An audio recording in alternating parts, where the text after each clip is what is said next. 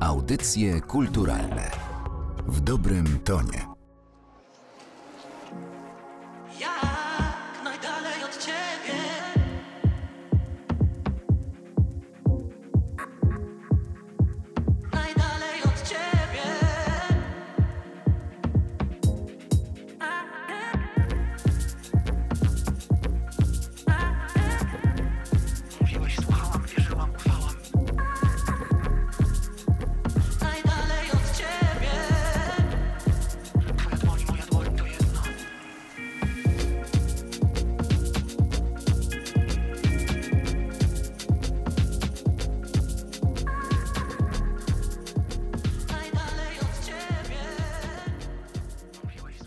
Słuchają Państwo audycji kulturalnych podcastu Narodowego Centrum Kultury. Ja nazywam się Martyna Matwiejuk, a dziś moimi gośćmi są Grzegorz Demiańczuk i Wojciech Tarańczuk, czyli duet Cats and Dogs. Cześć. Cześć, dobry. Spotykamy się, ponieważ e, niedawno wydaliście album w całości nagrany po polsku. Album, na którym e, występują polscy artyści i polskie artystki e, ze swoimi wokalami. Płyta zatytułowana jest Punkt.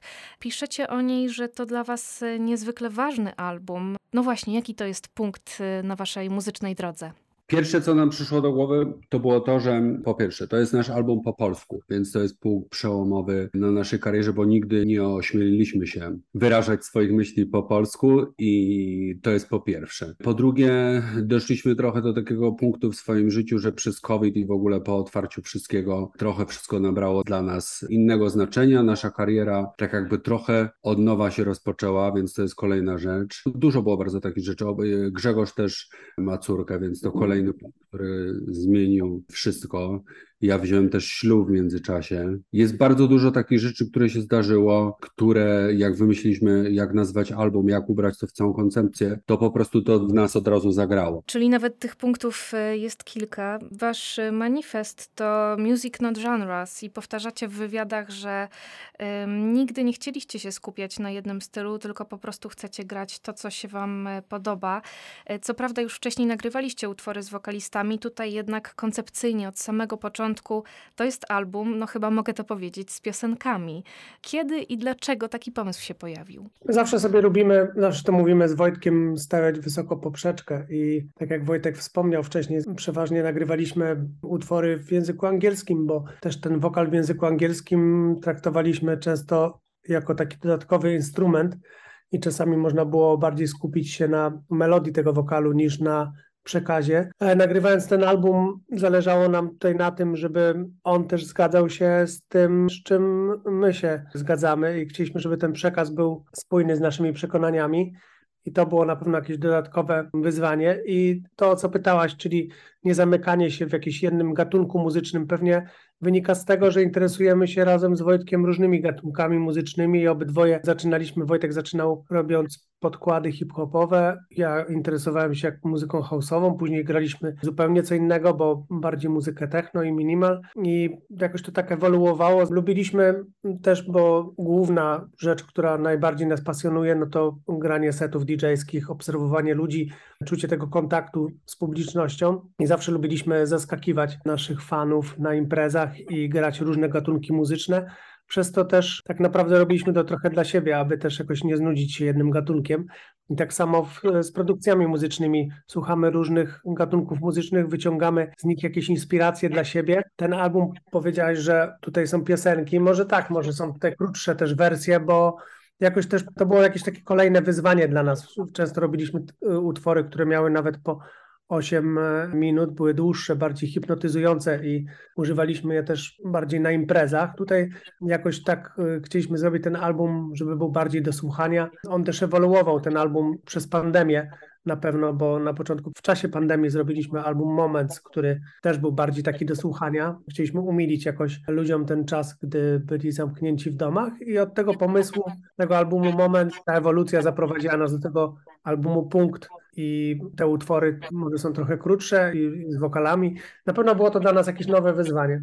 Powiedziałeś o tym, że z różnych estetyk muzycznych czerpiecie, różnej muzyki słuchacie, ale też z różnych obszarów wywodzą się artyści, których zaprosiliście na tę płytę. To Szafter, Przyłu, Krzysztof Zalewski, Rebeka, Basz, Rozali, Łona, Paulina Przybysz, Nowhere to be Found, Kaja, Szczyl i Kuba Karaś. No myślę, że tych postaci nie trzeba nikomu przedstawiać. Z częścią występowaliście już wcześniej. Nie obyło się jednak bez zaskoczeń, muszę przyznać. Skąd właśnie taki wybór?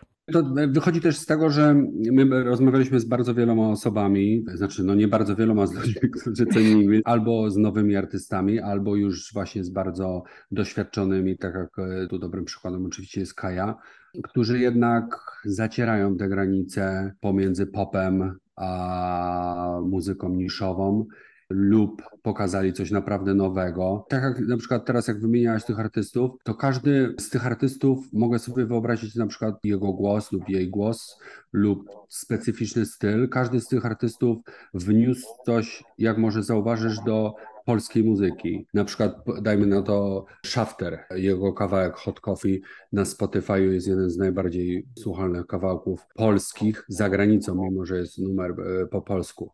Kaja od swojej wytwórni poprzez miliardy różnych projektów z ludźmi z różnych krajów. Kuba Karaś tak samo pełno projektów.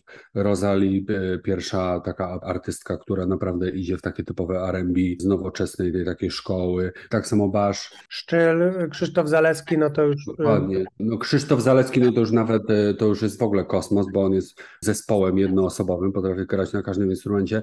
Dlatego to się bardzo łączy z tym Music Not Genres, bo obojętnie jakiej by się słuchało jakiego rodzaju muzyki, to tych artystów nie można powiedzieć o nich, że jest taki albo taki, albo czemu z nimi współpracujecie, po prostu to są artyści naprawdę utalentowani.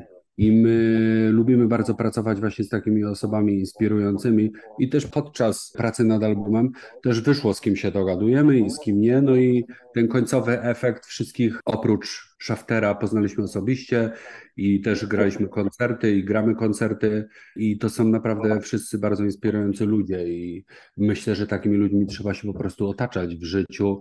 My już jesteśmy artystami trochę doświadczonymi, więc im więcej ludzi będziemy takich znali, tym łatwiej jest wyjść poza taki typowy algorytm internetowy i iść w zaparte to, co tylko nas otacza i to, co podpowiada Google i naprawdę nas otwiera to na różne nowe rzeczy. Myślę, że to jest też takie trochę egoistyczne, współpraca z innymi ludźmi bardzo pomaga.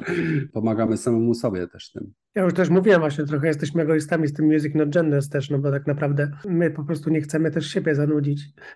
To, co też myślę jest y, istotne, jeśli chodzi o tę płytę, to to, że pozostał charakter tych wszystkich y, wokalistów i wokalistek. No i słychać od razu, tak? Jeżeli to jest szczyl, to jest szczyl i koniec. I myślę, że to dla was też było pewnym wyzwaniem, żeby z jednej strony stworzyć tę muzykę tak, aby ci artyści czuli się w niej w pewnym sensie swojo, a z drugiej strony, żeby jednak to był album, a nie taki zestaw pozbieranych utworów, prawda? Tak, to Tak, dla nas myślę, bardzo że- ważne właśnie, żeby mieć taką całość. Myślę, że bardzo ważną rzeczą tutaj jest też brzmienie. Kto jest takim artystą z zagranicy? Mi się wydaje, że na przykład Farel, obojętnie z jakim on artystą współpracuje, jaki numer jest wyprodukowany, to słychać po brzmieniu, że to jest on. I myślę, że na przykład od Shaftera poprzez Kaję czy produkcję z Baszem, ten album ma takie specyficzne brzmienie, które jednak sonicznie daje, dobrze się tego słucha, mimo że każda piosenka jest zupełnie inna. Myślę, że udało nam się zrobić to jakoś w miarę spójnie. Zawsze dla nas było takie duże wyzwanie, prawda Wojtek, żeby zrobić taką jedną całość i, Mhm, dokładnie. i zadowoleni jesteśmy z tego albumu bardzo. Tak, to jest takie coś, jak kiedyś byliśmy o wiele młodsi robiliśmy albumy, to zawsze przy kolejnym albumie, jak go kończymy, to wydaje nam się, że no teraz to już, już nic więcej nie zrobimy. No teraz to już nic więcej. I mija rok, i mija rok i słuchamy tego albumu, który wydaliśmy rok czy dwa lata temu i ktoś kiedyś powiedział, że nowy album można zaczynać robić, jak się przestanie nienawidzić poprzedniego, bo wiadomo, że to są całe dramaty w kończeniu albumu. I zawsze tak jest, że po prostu słuchamy albumu, który wydaliśmy 2-3 lata temu, całkiem no to spoko wyszło, to może coś nowego popróbujemy. I z tego zawsze jest taki zalążek, wydaje nam się, że to będzie łatwe przedsięwzięcie. I później stawiamy sobie Mount Everest różne nowe wyzwania. Kilka dni temu y, miałam okazję rozmawiać z Kubą Karasiem o najnowszej płycie Karaś Rogucki i zapytałam go, czy to było trudne, aby oddać część tej przestrzeni twórczej innym muzykom, ponieważ duet rozszerzył się e, do zespołu tym razem i powiedział, że nie, ale trudne było to, żeby to wszystko potem posklejać w jedną całość. To, o czym właśnie teraz powiedziałeś, to kończenie e, wszystkiego. Czego nauczyła was praca nad tą płytą? Przede wszystkim no, kolejna rzecz taka, która jest ważna, bo my już bardzo sporo pracowaliśmy z, z wieloma osobami z zagranicy i, i z Polski, tak jak mówiłaś, produkowaliśmy na paru osób. Ja to zawsze nazywam takie krótkie romanse i to jest takie dosyć, trzeba podejść bardzo personalnie do tego i nie szyć wszystkiego jedną miarą. Mi się wydaje, że to jest podstawowe podejście, co uczy praca z innymi, że każdy człowiek jest inny i nie ma jakiejś takiej reguły. Czasem młodsi wokaliści mają o wiele mniej pokory niż starsi, a czasem na odwrót. Czasem ludzie po prostu trzeba im dać ogromną przestrzeń.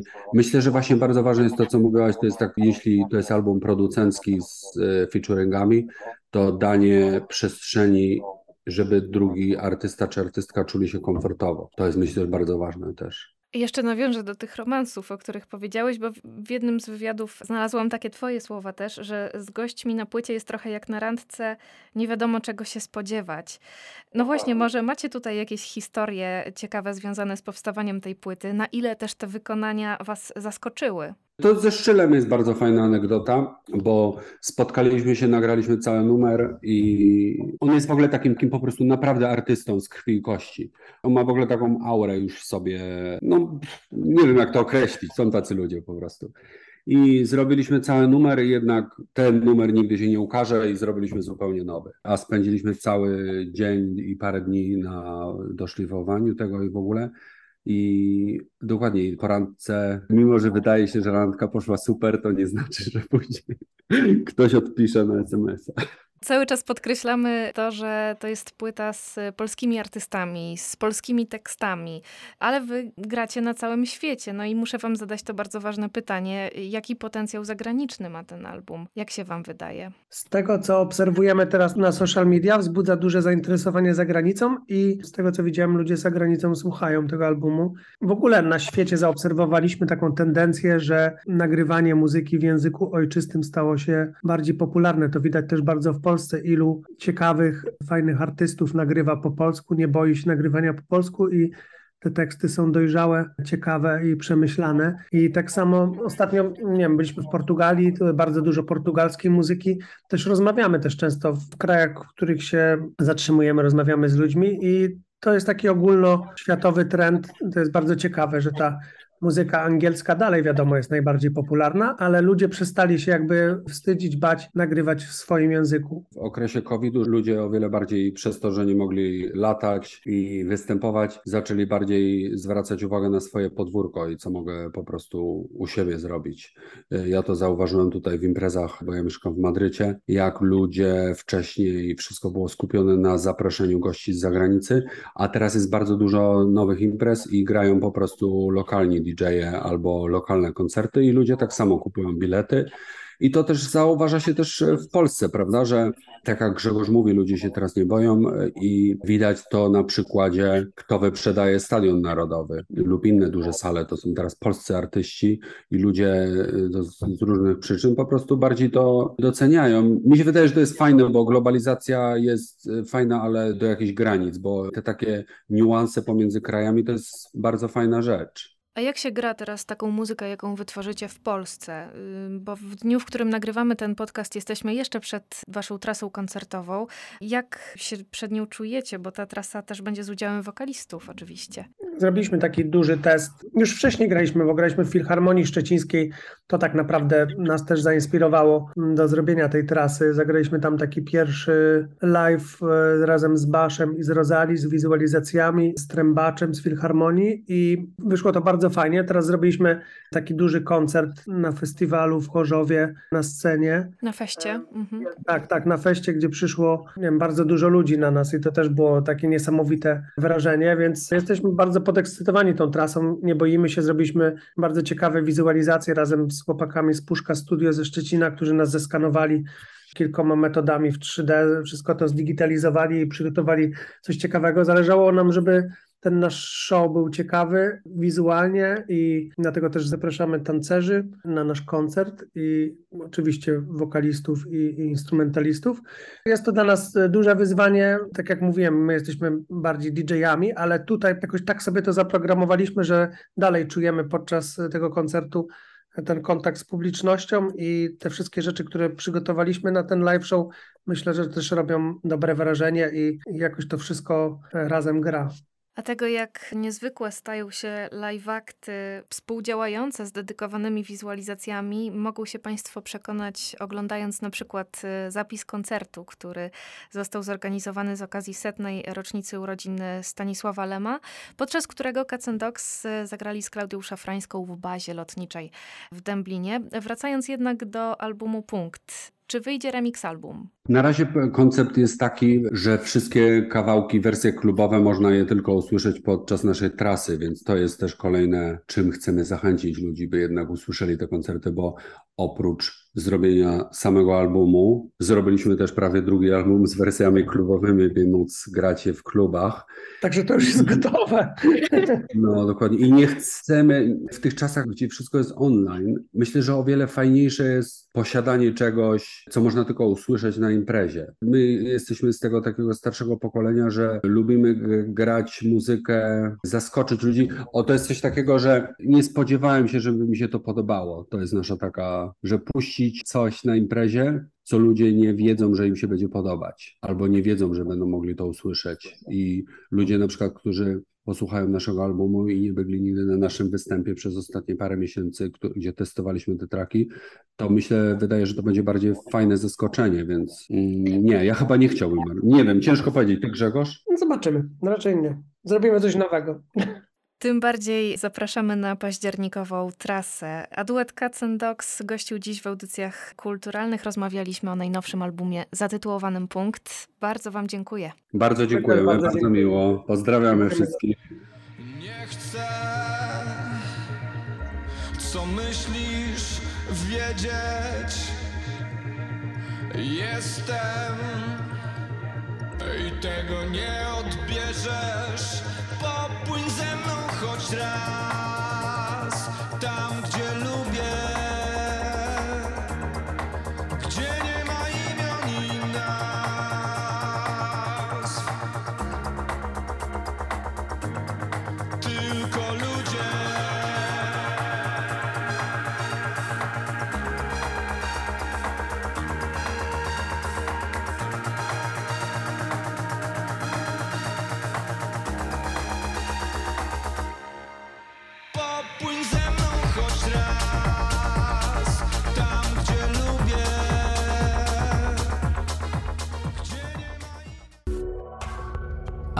Audycje kulturalne w dobrym tonie.